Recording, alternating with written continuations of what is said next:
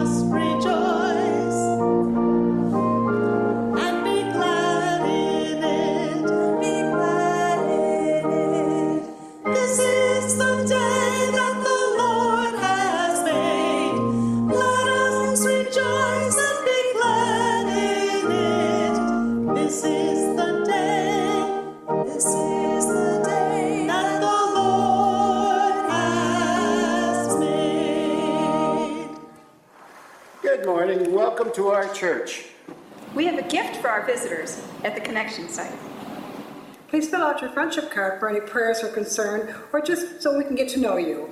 It's fun to be part of the welcoming committee here at Hamilton Center. We are glad to hear, have you here at the church this morning. If you're a guest with us, we invite you to come and get a gift at our Connection Center this morning. I want to mention that the clipboard opportunities going around, there's two of them. One is for First Church for the dinners to help support that if you'd like to. And the other is for um, flowers and things like that in the sanctuary. Now, there's only one of those, going around. So if you're really looking for that, you're going to have to find it. It started over there. Um, so see if you can hunt that down. This week, we're starting Vacation Bible School. We're going to have hundreds of kids and teenagers in here tomorrow morning. Uh, we're going to jump, we're going to shout, we're going to sing, we're going to dance, we're going to do all kinds of fun things and have a great activity. So keep, keep us all in your prayers, and especially that I don't have a heart attack or anything like this or break my leg um, jumping and dancing and all that kind of stuff. And if you can help in any way, we'd, we'd invite you to do so as well. Uh, this Wednesday is the last night for our summer Bible study, and if you've been attending that or like to attend that, and also uh, there's something else there, isn't there?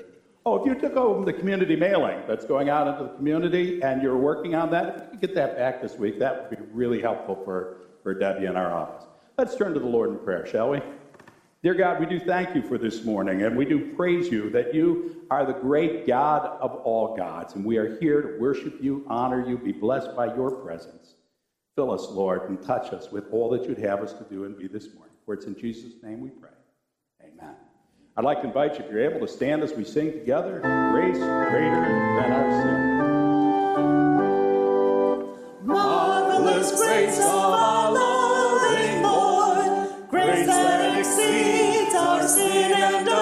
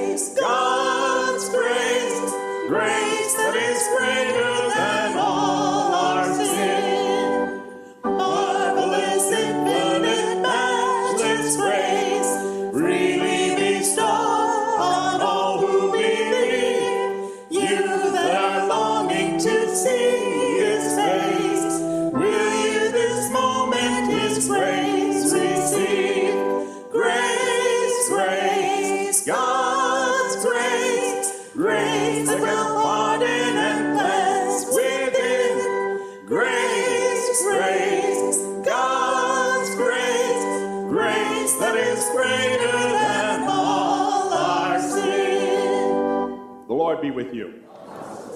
Take a moment, if you will, and greet your neighbor with the peace of the Spirit.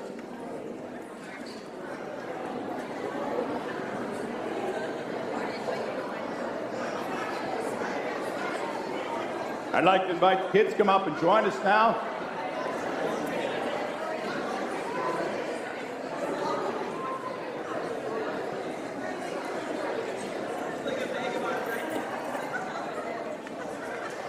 Any kids want to come on up?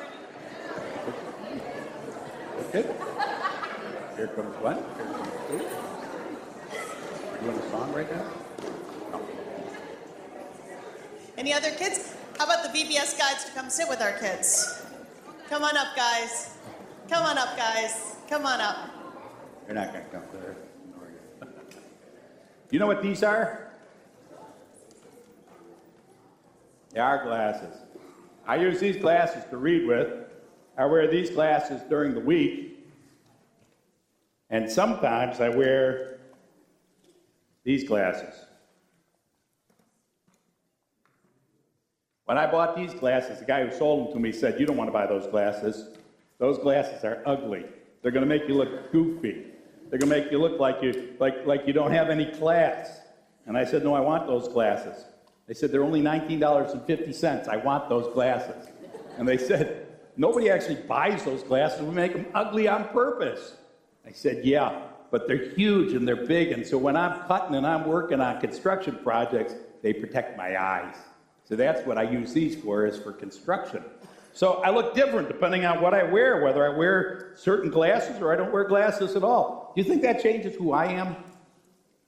No, not really. I'm still the same person. You know, we judge people by what they wear and what they look like, when actually, God only judges us by who we are, what we are as a person.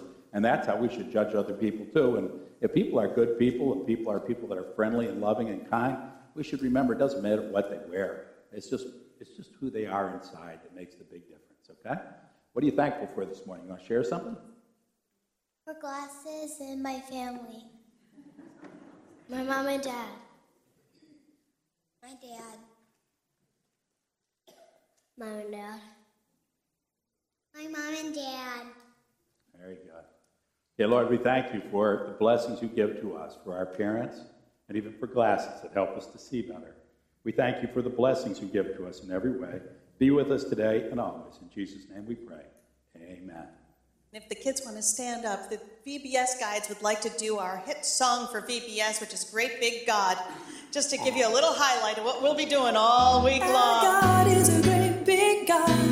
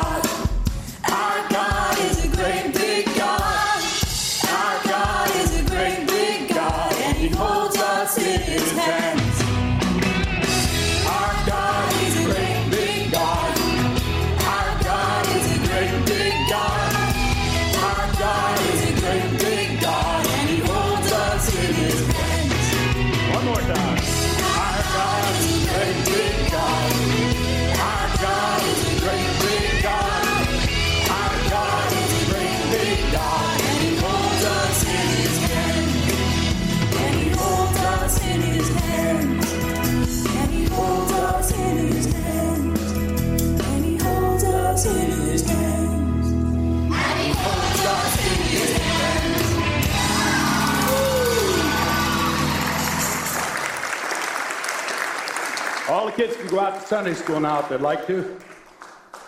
And I am thankful for VBS. that We're going to have so many kids here, and thankful for our teenagers who are willing to help with it. So, Barb, Good morning. Um, as you can see, we're getting ready for Vacation Bible School. Um, you may have noticed that we've taken over the entire building because we have. Um, I'd like to just point out the fact that these are all teenage volunteers here. They are the heart and soul of our program because we need so many, all right?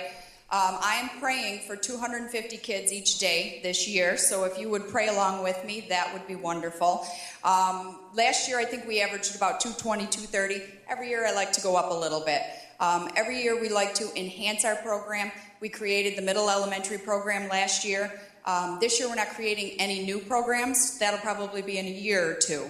About the time we get comfortable with this, we'll need to expand. So I just want to thank you in advance for your support for Vacation Bible School because I have never had a year here where we have asked for something and not got it.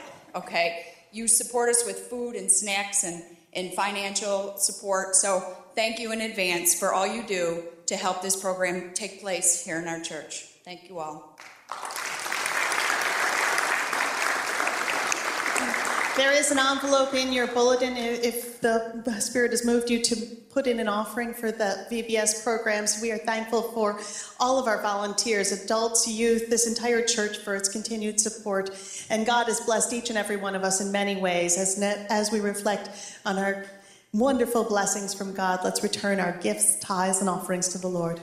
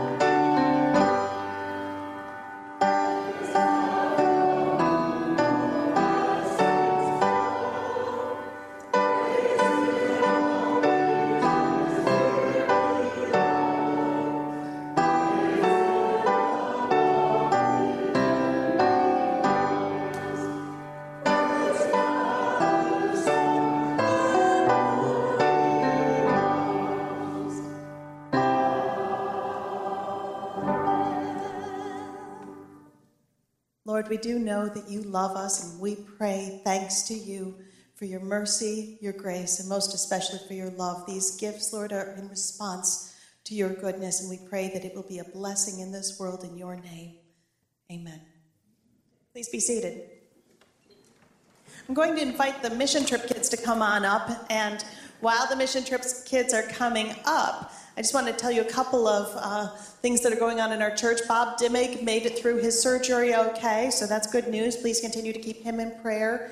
Um, people are in uh, rehab and going through lots of things, so please keep our whole congregation in prayer. Uh, Sam and Diana Fritz are now grandparents. They just had a baby, Noah Samuel. Um, so Elizabeth is a proud mommy now, and um, we have as a wonderful joy just sharing a little bit about our mission trip. Is Allie here?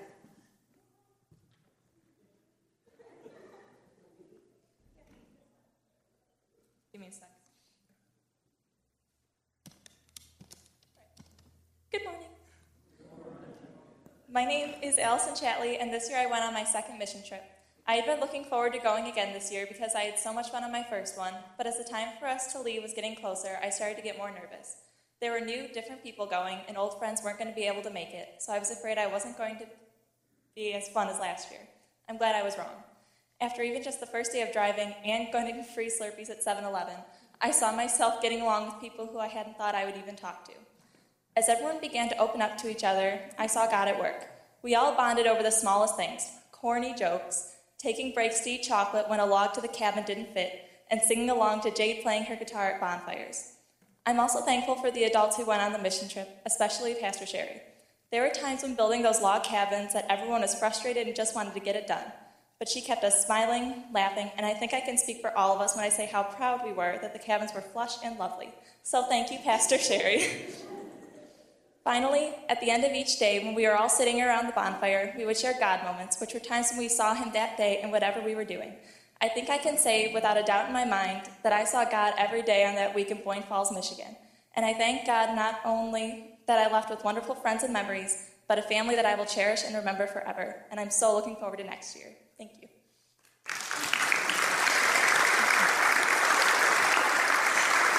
So, just just a recap of some of the things that we did. Uh, we went to Boyne Falls, Michigan, and some of the projects there. We worked on the camp itself, and uh, my team was there all week, and we built two log cabins. So imagine heavy logs over your head on scaffolding with sledgehammers, and it was heavy, heavy work. We also had a group that went to the Bergmann Center, which was uh, it's a facility for the mentally handicapped, and they did uh, they tore apart a roof and rebuilt the roof. They built a shed from scratch. They um, painted with two coats, two bathrooms, and a huge office. And they also there were able to just really connect and spend time with the people that go to the Bergmann Center. They sang with them, they prayed with them, they had a good time with them, and they made a huge impact.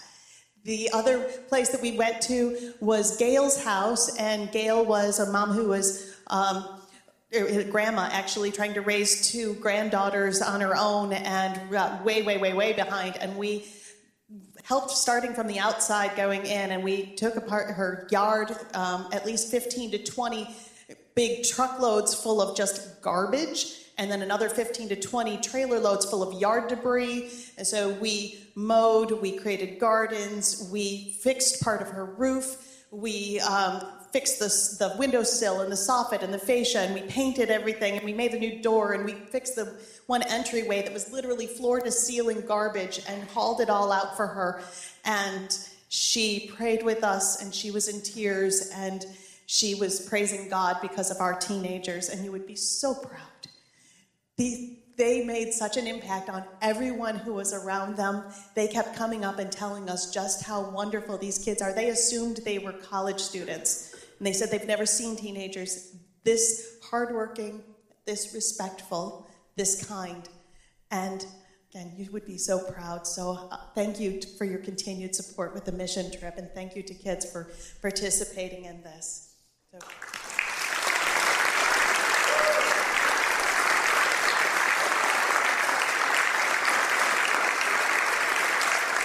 Our teenagers are awesome. We do have things on our hearts, and I'd like to go to the Lord in prayer. Lord, we pray that you will be with us this morning, that we may hear your spirit within our souls and move us to know you more. We pray for our world that is broken. There are wars and rumors of wars, and we often don't know how to respond. But we know you're here and you're in us, and you're praying. We are praying desperately for you to break out in a huge way across the world that you may be known and peace will happen. We know it won't happen without you. We pray for our nation that is so divided and struggling with right decisions, and we pray for peace and wisdom, guidance. We pray for our church that you will be in our midst, that you will help us to know the right way to go in furthering your kingdom. Continue to bless this church, Lord, to be a blessing in this world, to be a blessing on families, on children, on youth. And within this church, help us all to grow stronger as guides and mentors for those who are younger than us and looking up to us for example in Christ's ways. We pray for our families. Many are struggling and broken, and we know that you can be there and do repair and it won't happen without you, Lord. And I pray that families that are struggling will turn to you and grow closer to you and one another, that healing may happen. We pray for many individuals, Lord, that are hurting and struggling in their body. May healing happen. Be with doctors, be with nurses, be with the families that are struggling right along their side. Give them your presence and your peace. We pray for people who are struggling in their soul, who need to know you more, that they may be drawn to you and that me, we may be able to be a witness in your name.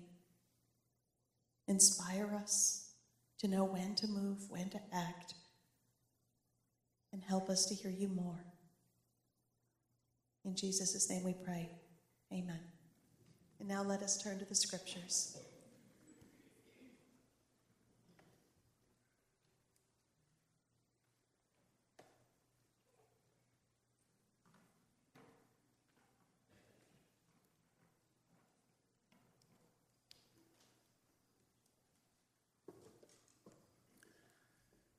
Good morning. I'm so blessed to be up here today. I've always wanted to do this. I'm very nervous. Our scripture reading today is from Luke chapter 14, verses 15 through 24. When one of those at the table with him heard this, he said to Jesus, Blessed is the man who will eat at the feast in the kingdom of God. Jesus replied, A certain man was preparing a great banquet and invited many guests. At the time of the banquet, he sent his servant to tell those who had been invited, Come, for everything is now ready. But they all alike began to make excuses. The first said, I have just bought a field, and I must go and see it. Please excuse me. Another said, I have just bought five yoke of oxen, and I'm on my way to try them out. Please excuse me.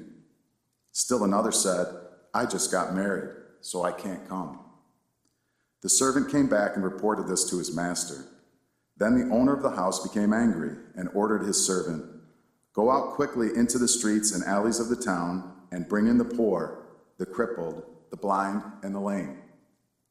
Sir, the servant said, What you ordered has been done, but there is still room. Then the master told his servant, Go out to the roads and country lanes and make them come in, so that my house will be full. I tell you, not one of those men who were invited will get a taste of my banquet. This is the word of the Lord. Thanks be to God. Thank you, Jeff. The past few weeks, we've been talking about the things that block people from coming to the church of God.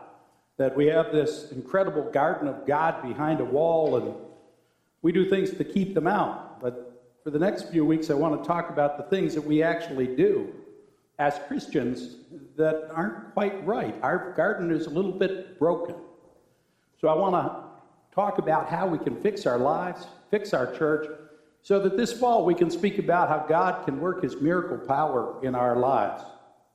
This particular parable historically has been understood as being about the Jewish people who refused God's grace when Jesus came. And so God opened up his grace to the whole world, to the people that were called Gentiles, those who weren't Jewish at the time. The Jews were rich in revealed truth. They had the scriptures. They were blessed by God. The Gentiles were spiritually bankrupt. They were blind. They were poor in their opportunities for revelation. They, they were crippled in their relationship with God. And so they talk about this as if this is the purpose of the parable, but if that were the case, then its whole meaning would have ended a couple thousand years ago. Because at this point in time, we're the church, we're the people of God. So, what is God trying to say to us? Especially, what is God trying to say to the church? I grew up going to church. I grew up in a church in Snyder, New York. I was from Cheektowaga. Everyone in our church seemed like they were better dressed. They all seemed to have more money. They all seemed to have different kind of jobs that weren't quite the type of jobs we had. It seemed like we somehow were from the wrong place, the wrong school, the wrong location in life. Sometimes I'd go out into our fellowship hall and we'd just look around to see if there's anybody who would talk to us. Anybody who wanted to say hello to us. It was a large church. It was easy to get lost in a church like that. Sometimes I felt like I didn't belong, like I didn't measure up, like I didn't belong there at the church. And I would have loved to have somebody invite me to visit with them. Maybe go to dinner together, maybe talk, maybe just have, have an opportunity. It doesn't have to be a banquet like this, just something somewhere. My wife has a bird feeder in our backyard. I don't know how many of you have birds, but they, they attract these little tiny birds, finches and such, that just and sparrows. And they cluster around and they, they eat the food. Sometimes they pick at each other a little bit. But let one of the blue jays or a crow or something show up, and all those little birds will go after the big one chasing them out of the yard. It's kind of an odd sight to see this huge bird chased away by these little ones. But if you've ever been the awkward, odd bird out, it's an uncomfortable feeling.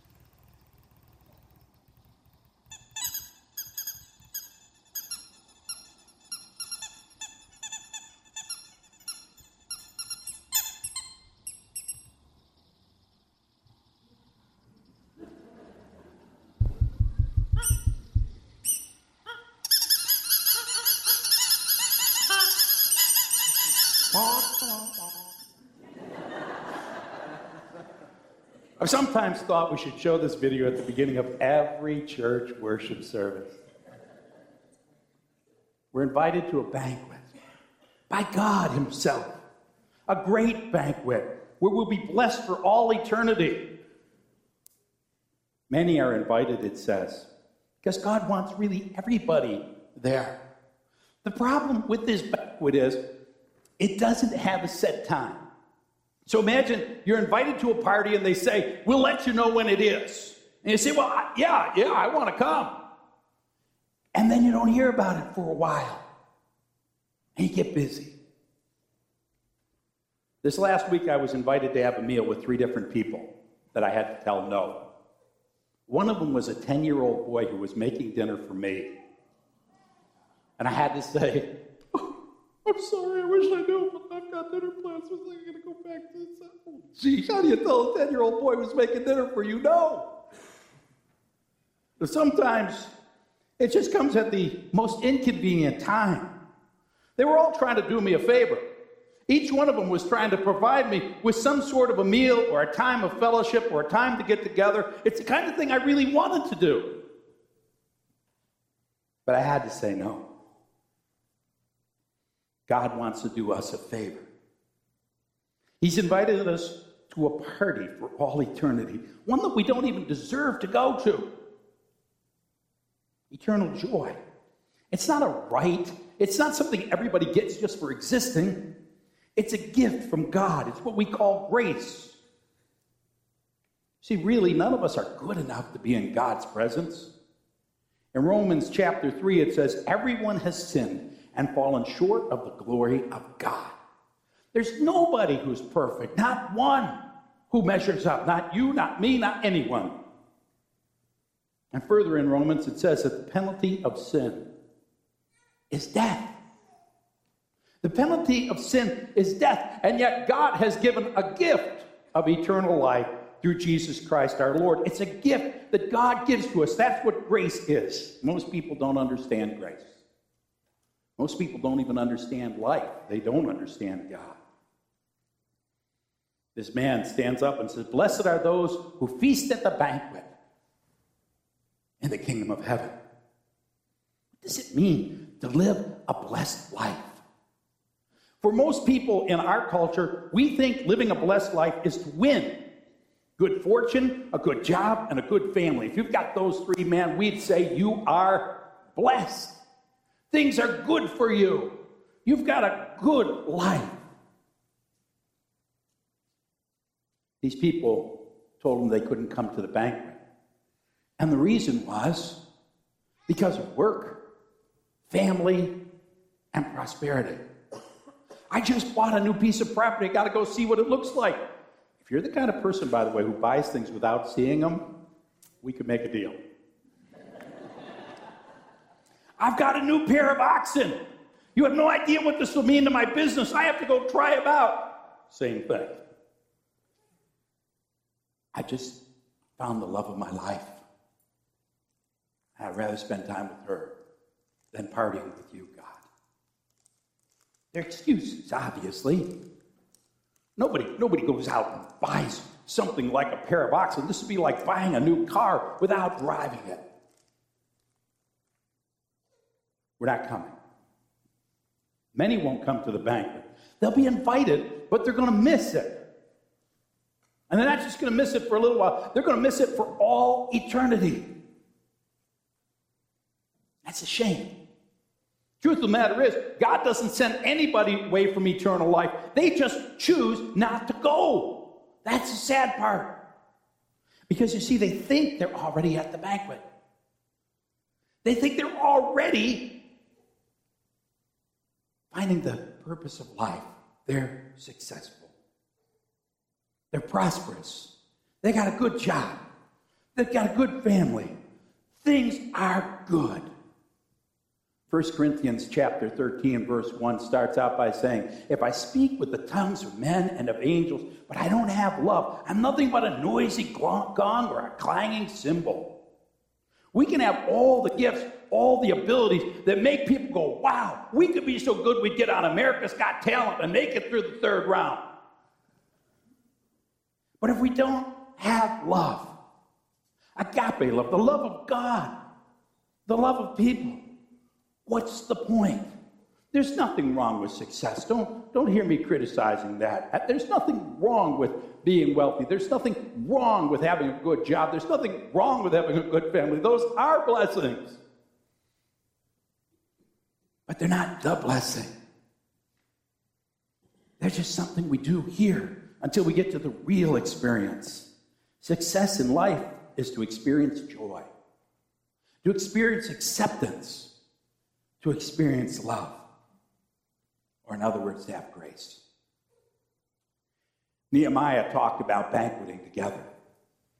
In chapter 8, he said, Go and enjoy choice food and sweet drinks. Send some of those, some to those who have nothing prepared. This day is sacred to our Lord. Don't grieve, for the joy of the Lord is our strength.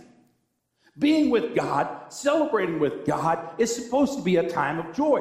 This is the day that the Lord has made. Let us rejoice and be glad in it. Say rejoice. Yeah, some of you look like you're ready to go to sleep. See, that's the problem. Too often, church feels like, ah, let's go take a nap. Boring. You know why is it boring? To be with God, to be with people we love, to celebrate about God. The joy of the Lord is our strength, not the misery, not the criticism, not the judging of people, not getting everything perfect, standing up just when you're supposed to, sitting down when you're not. Don't move the wrong way. That's not joy. That's a chore. And no wonder people aren't interested in that. I wouldn't want to go to that banquet either. Have you ever been to a boring party? I have. I shouldn't say that, but I have. The best banquets aren't the ones that come off perfect, by the way. The best banquets aren't the ones where they have all these special things and, and special attractions and gadgets and widgets and, and, and things for you to do. The best parties of all are the ones where you get to spend some time with the person who invited you. I've gone to parties where they've had spectacular opportunities for you to do something to have fun. But if the host or hostess, the people that invited me, didn't come around, my wife will say, Boy, why didn't they come around? I felt, I felt like there was no reason to even go. And I've gone to parties that have nothing, just people sitting in a room. And I've had a wonderful time visiting and talking with people and spending the time. It's about being with the people we love. That creates joy. Church is supposed to be a place of joy, of love, of celebrating God. Say rejoice again. It's good for you. It makes you feel better. And when you go to church, you're supposed to feel better, not worse. This is only a taste of the banquet feast. Don't misunderstand. This isn't as good as it gets. Pastor Tom sharing some story is not as good as it gets. Let me tell you, God is better. We've given the wrong image. We've also given the image of churches somehow says to us that we have to be perfect. We have to impress other people. We have to be dressed just so. We have to, we have to stand just so. We have to act just so. We have to have certain behaviors. Behind the wall was a garden. This isn't the garden, by the way. The garden's back here. I don't know if you can see it. It's kind of messed up. The problem with a real garden is real gardens have problems. They have difficulties. They have weeds. They have bugs. They have things that don't work right. If you want to have a perfect garden, you just get fake flowers. It's the truth. They'll be perfect. Always. Out at Silver Lake, we have some real flowers in the, in the garden down, down below. But up above in our flower boxes, we have fake flowers. Those babies bloom in December. but I got to tell you, nobody goes by and says, Look at those incredible fake flowers. They look at the real flowers that Jackie grows down below. They have problems. There's something wrong with them. They're not perfect, but they're alive. They're full of vitality. They smell, they feel. You, you have a sense that there's something important about this. And it's the same thing with churches, it's the same thing with God's kingdom. It's about having all sorts of different types of people. We actually have people in our world who think that they're good. I've had people say that to me. Well, I'm a good person. No, you're not. You're not. I, I, I hate to really burst your bubble. You're not good. None of you are. Neither am I. Don't, don't hear me criticizing you. All have sinned and fallen short of the glory of God. And that's the problem. When we think we're good, we start to look at other people. We start to compare to them. We start to believe that somehow we're good enough to make a claim on God for eternity. That we can say to God, You've got to give me eternal life because I'm good, but you're not good. You see the problem? You're really not. None of us are. We're broken. And so he said, Go out and find the marginalized people, the lame, the weak, the broken, the ones that, that people cast aside. Invite them in. They're real people. Christianity isn't about perfection, it's about forgiveness. That's what grace is. Grace is God saying, I know you're not good enough, but guess what? I'll take you anyway. You follow? That's such a relief. Because, see, unlike some people who think they're good, I know I'm not. I know I'm broken. I know I'm messed up. I know that whatever I put out here is just a facade for what's really back here. And by the way, that's the way it is with most people who are Christians. So we confess our brokenness. We do it every week in church, but we should do it every day in our lives. God, I'm broken. I need your grace. And the almost crazy part is God, the greatest host ever, the greatest being ever, accepts us and says, It's okay, come on into my party. Don't care what you dress like, don't care what you look like, don't care what you've done. Let's have a good time. In Mark chapter 8, verse 35, it said, If you try to save your life, you'll lose it. But if you give up your life for Christ's sake, you'll save it.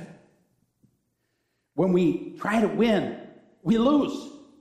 But when we stop trying to win and let go and let God do what He wants to do for us, that's when we really win. So here's what happens we receive that grace. And grace tells us also that we're not supposed to keep on sinning. In fact, in the Bible, Jesus said, Go and sin no more. We're supposed to try to do better. So we work to try and do better, but then we start to think. So the key is to get rid of the sin in our lives and get rid of the sinners in our churches. You see how that all kind of gets messed up? And we forget who we are. And we start living like the, like the plastic people. All we got to do is get rid of the the weirdos, the, the problem people, the gawky people, the big birds that are sitting on the wire. And then we'll be fine. Okay, there we go. Ah.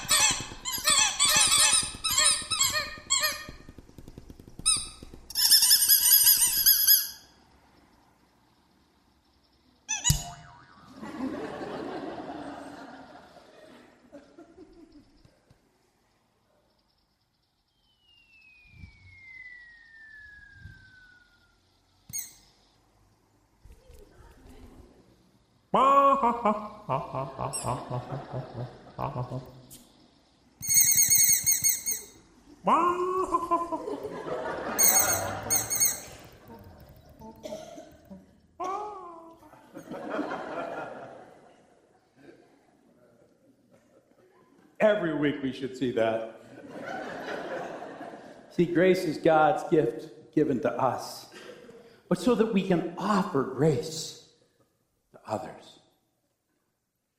1 Corinthians chapter 1, Paul says to us, God chose the foolish things of the world to shame the wise. He chose the weak things of the world to shame the strong.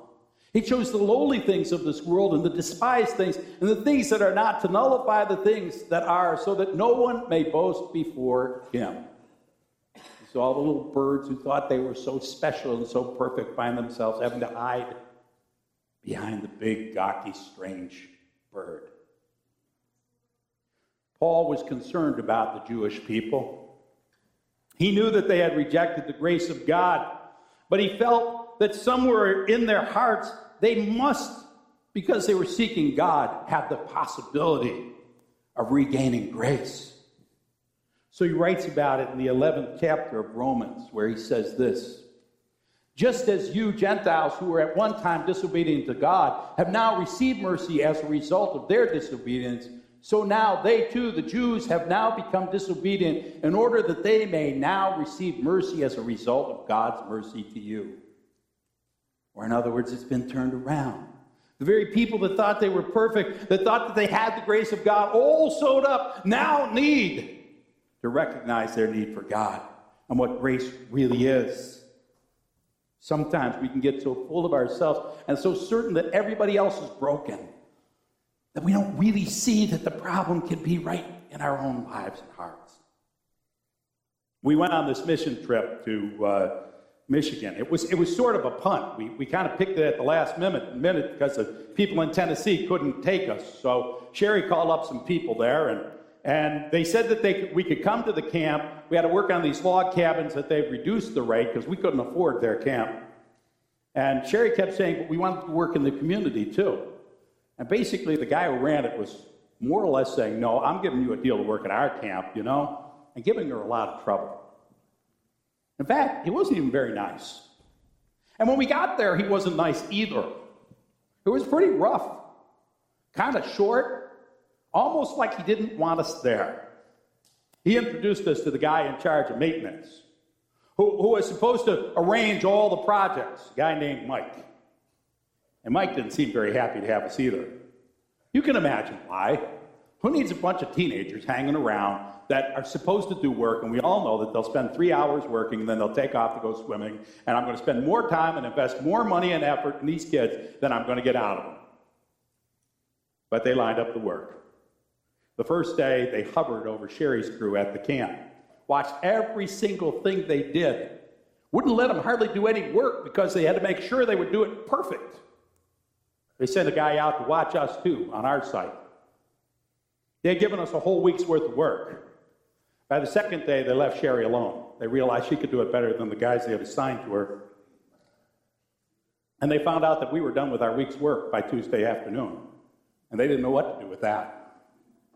All of a sudden, we found ourselves with a lot more work, and we did the work, but that wasn't what really changed. These two guys changed. They want to hang around with our kids. One came down to our campfire to hang out with us, talk to us, tell us stories, just be with us. The other one took the kids out for ice cream, smiled and laughed, changed because of the way they were treated. In fact, the one fellow in charge said to me, You need to tell the kids how, how lucky they are to have some kids to grow up with that they've known all their lives to be so close to. And I said, These kids don't know each other. They don't even all come from the same church. Most of them have no idea who all these people are that they're with. They just decided to forget all these rules that the world has put in place and just live the way God calls us to live and accept everybody, even the ones that everybody else may not. See, the truth is, when we act like Christians, when we give love, when we offer the grace we've received from God, it comes back our way, and people change. The goal is to build a banquet of acceptance, of love, of forgiveness, and of joy. Success is great. I'm all for it. It's, a, it's sort of like the icing on the cake. But the real heart of it all is in God's love and acceptance and joy.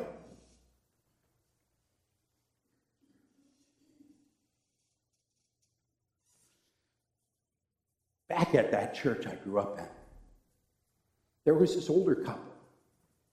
We were probably all of about 20, 21 years old, poor as church mice. That's an interesting statement, isn't it?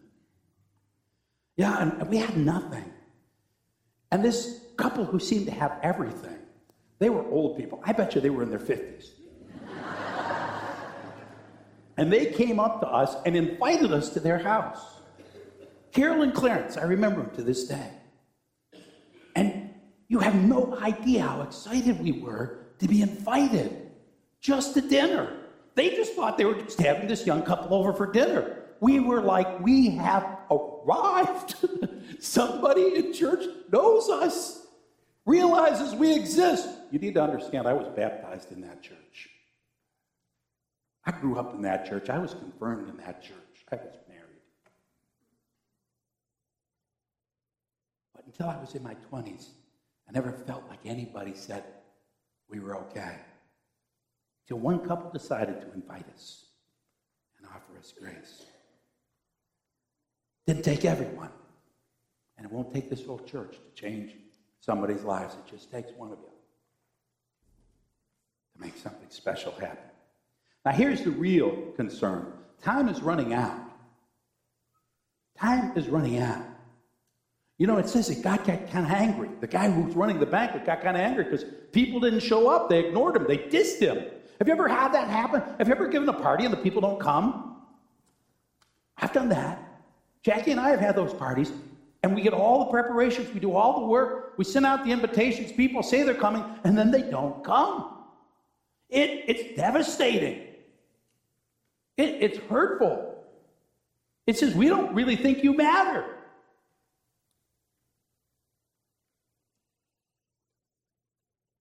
So I try to go to every party I can. I don't want to see the disappointment. You know how hard it was to tell a 10 year old boy, I won't come to your house for dinner? Now, he knows I care about him. I gave him a hug yesterday. It's hard. So God says, go out and find some other people that'll come. Go out and get a lot of people. And people started responding. And he says, How we doing? And the guy said, Well, the house isn't full yet. He says, Go and invite some more. My house will be full. You know what that tells me?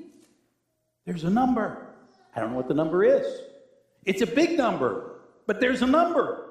Something else you might need to know about banquet. If you have a banquet, there's only so many you can invite, and when it's full, it's full. You can't invite anymore. I'm worried because I think the banquet hall's getting full. Remember, this was written a couple thousand years ago. Since that time, we've had a whole lot of people being born, and we got billions in this world today.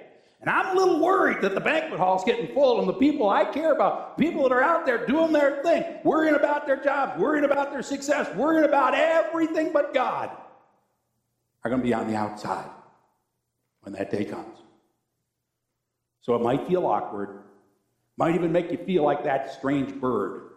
But sometimes we just need to be the one that stands out, the one that shows up, the one that takes a moment to send the invitation. We got some invitations, by the way, by the door. Handed them out last week to church. You know, it says that if you invite somebody to church, 80% of them will come. That's how much they think of you. And you can be the difference of what they think about God.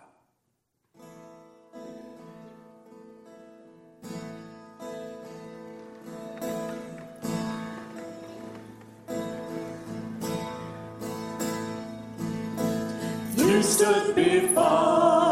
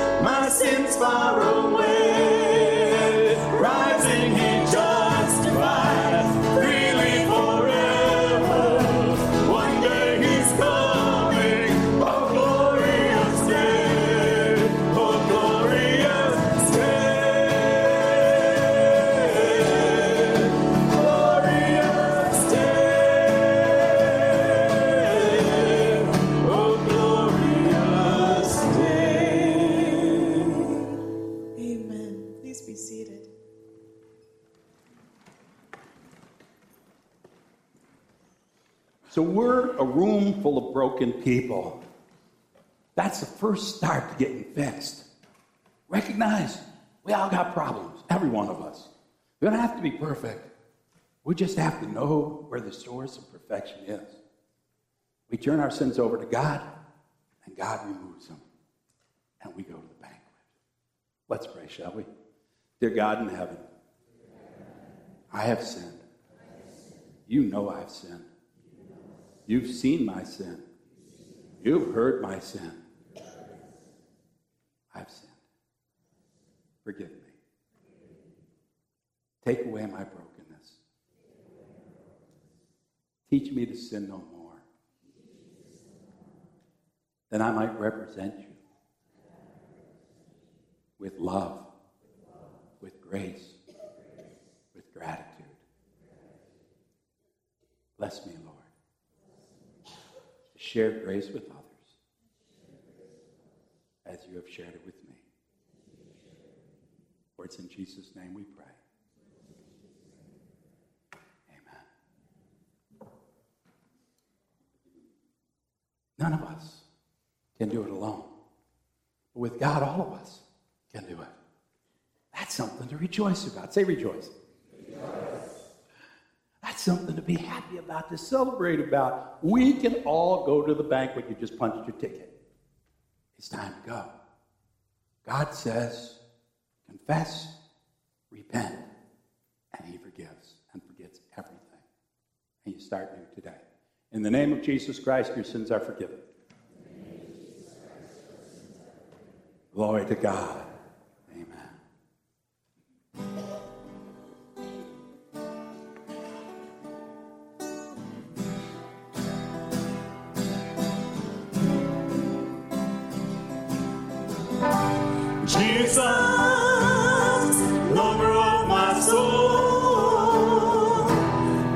Jesus,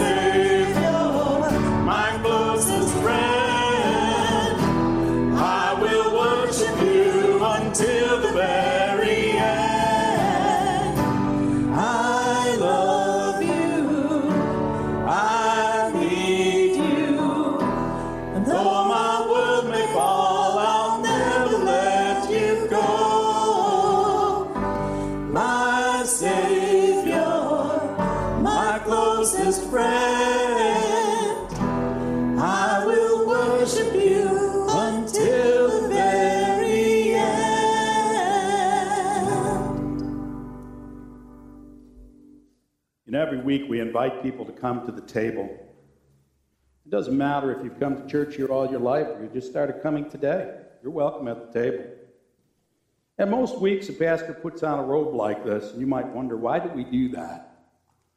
We do that because this is to symbolize that we disappear. You see, the truth of the matter is, there's not a single person in this place that has the right to come and offer this table. None of us are good enough. You think I feel good enough to stand here and proclaim God's grace to you? I know who I am. So we put on the robe. Tell us we become less and God becomes more because this is His table. He's the one who made the invitation, not me. So you're all welcome. You're all invited to come. Experience grace, the presence, and take God into your lives. The Lord be with you. Lift up your hearts. Let us give thanks to the Lord our God. It is right. It's a good and joyful thing, always and everywhere, to give thanks to God because God is the source of everything. Everything. Even the things we think are our success are really just God doing His thing for us and through us. And so, with all the people on earth and all the angels in heaven, we praise his name and join their unending hymn saying, Holy, holy, holy Lord, God of power and might. Heaven and earth are full of your glory. Hosanna in the highest. Blessed is he who comes in the name of the Lord. Hosanna. Blessed are you, and blessed is your Son, Jesus Christ. He came into this world to offer grace, to give love, to teach, to heal. And for that, the good religious people beat him, rejected him, mocked him, hung him on a cross, and killed him. It's amazing what people do in the name of God, a God they really don't know. And yet, he could have called down the angels to destroy the world, but instead offered grace. On the night in which he was betrayed, he took the bread. He gave thanks to God and he broke the bread. He gave it to his disciples and he said, Take and eat. This is my body, which is broken for you for the forgiveness of sin. Eat of this, remembering me. When the supper was over, he took the cup. He gave thanks to God and he gave it to his disciples and he said, Drink from this, all of you. This is my blood of the new covenant. It's poured out for you and for many for the forgiveness of sins. Drink of this, remembering me. And so, in remembrance of these mighty acts in Jesus Christ, we offer ourselves, both in praise and in thanksgiving, as a holy and living sacrifice in union with Christ offering for us, as we proclaim the mystery of faith. Christ has died, Christ is risen, Christ will come again. Pour out your Holy Spirit on us gathered here. On these gifts of bread and cup, make them be for us the body and blood of Christ, that we might be to the world the body of Christ, redeemed by his grace and power. Bless us, Lord, to be a blessing to all those around us, that all might come to know the love, the wonder, the power, the grace of Jesus Christ, our Lord and Savior, in whose name we pray. Amen. And now, as Jesus taught his disciples to pray, let us join together in saying, Our Father, who art in heaven, hallowed be thy name. Thy kingdom come, thy will be done, on earth as it is in heaven. Give us this day our daily bread, and forgive us our trespasses, as we forgive those who trespass against us. And lead us not into temptation, but deliver us from evil. For thine is the kingdom, and the power, and the glory forever and ever. Amen. For those who are assisting with serving, come forward at this time, please.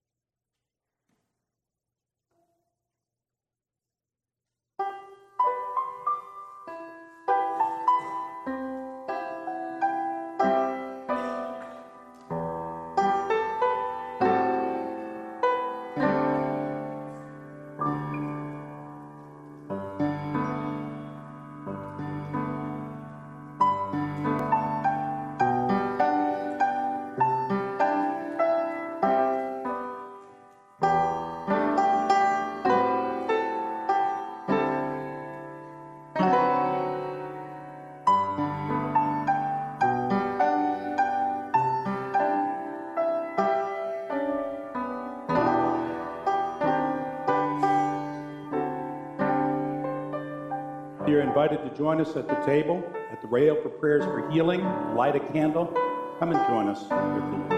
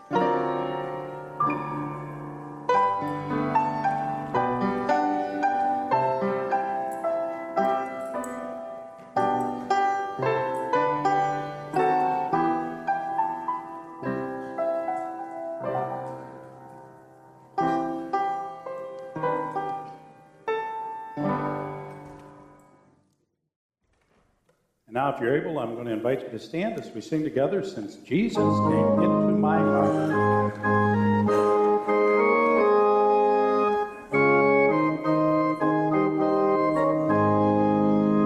What a wonderful change in my life has been wrought since Jesus came into my heart. I have light in my soul, where which long I have sought, since Jesus came into my heart. Since Jesus came into my heart. Since Jesus came into my heart. Floods of joy on my soul, like the sea billows roll. Since Jesus came into my heart, I have ceased from my wandering and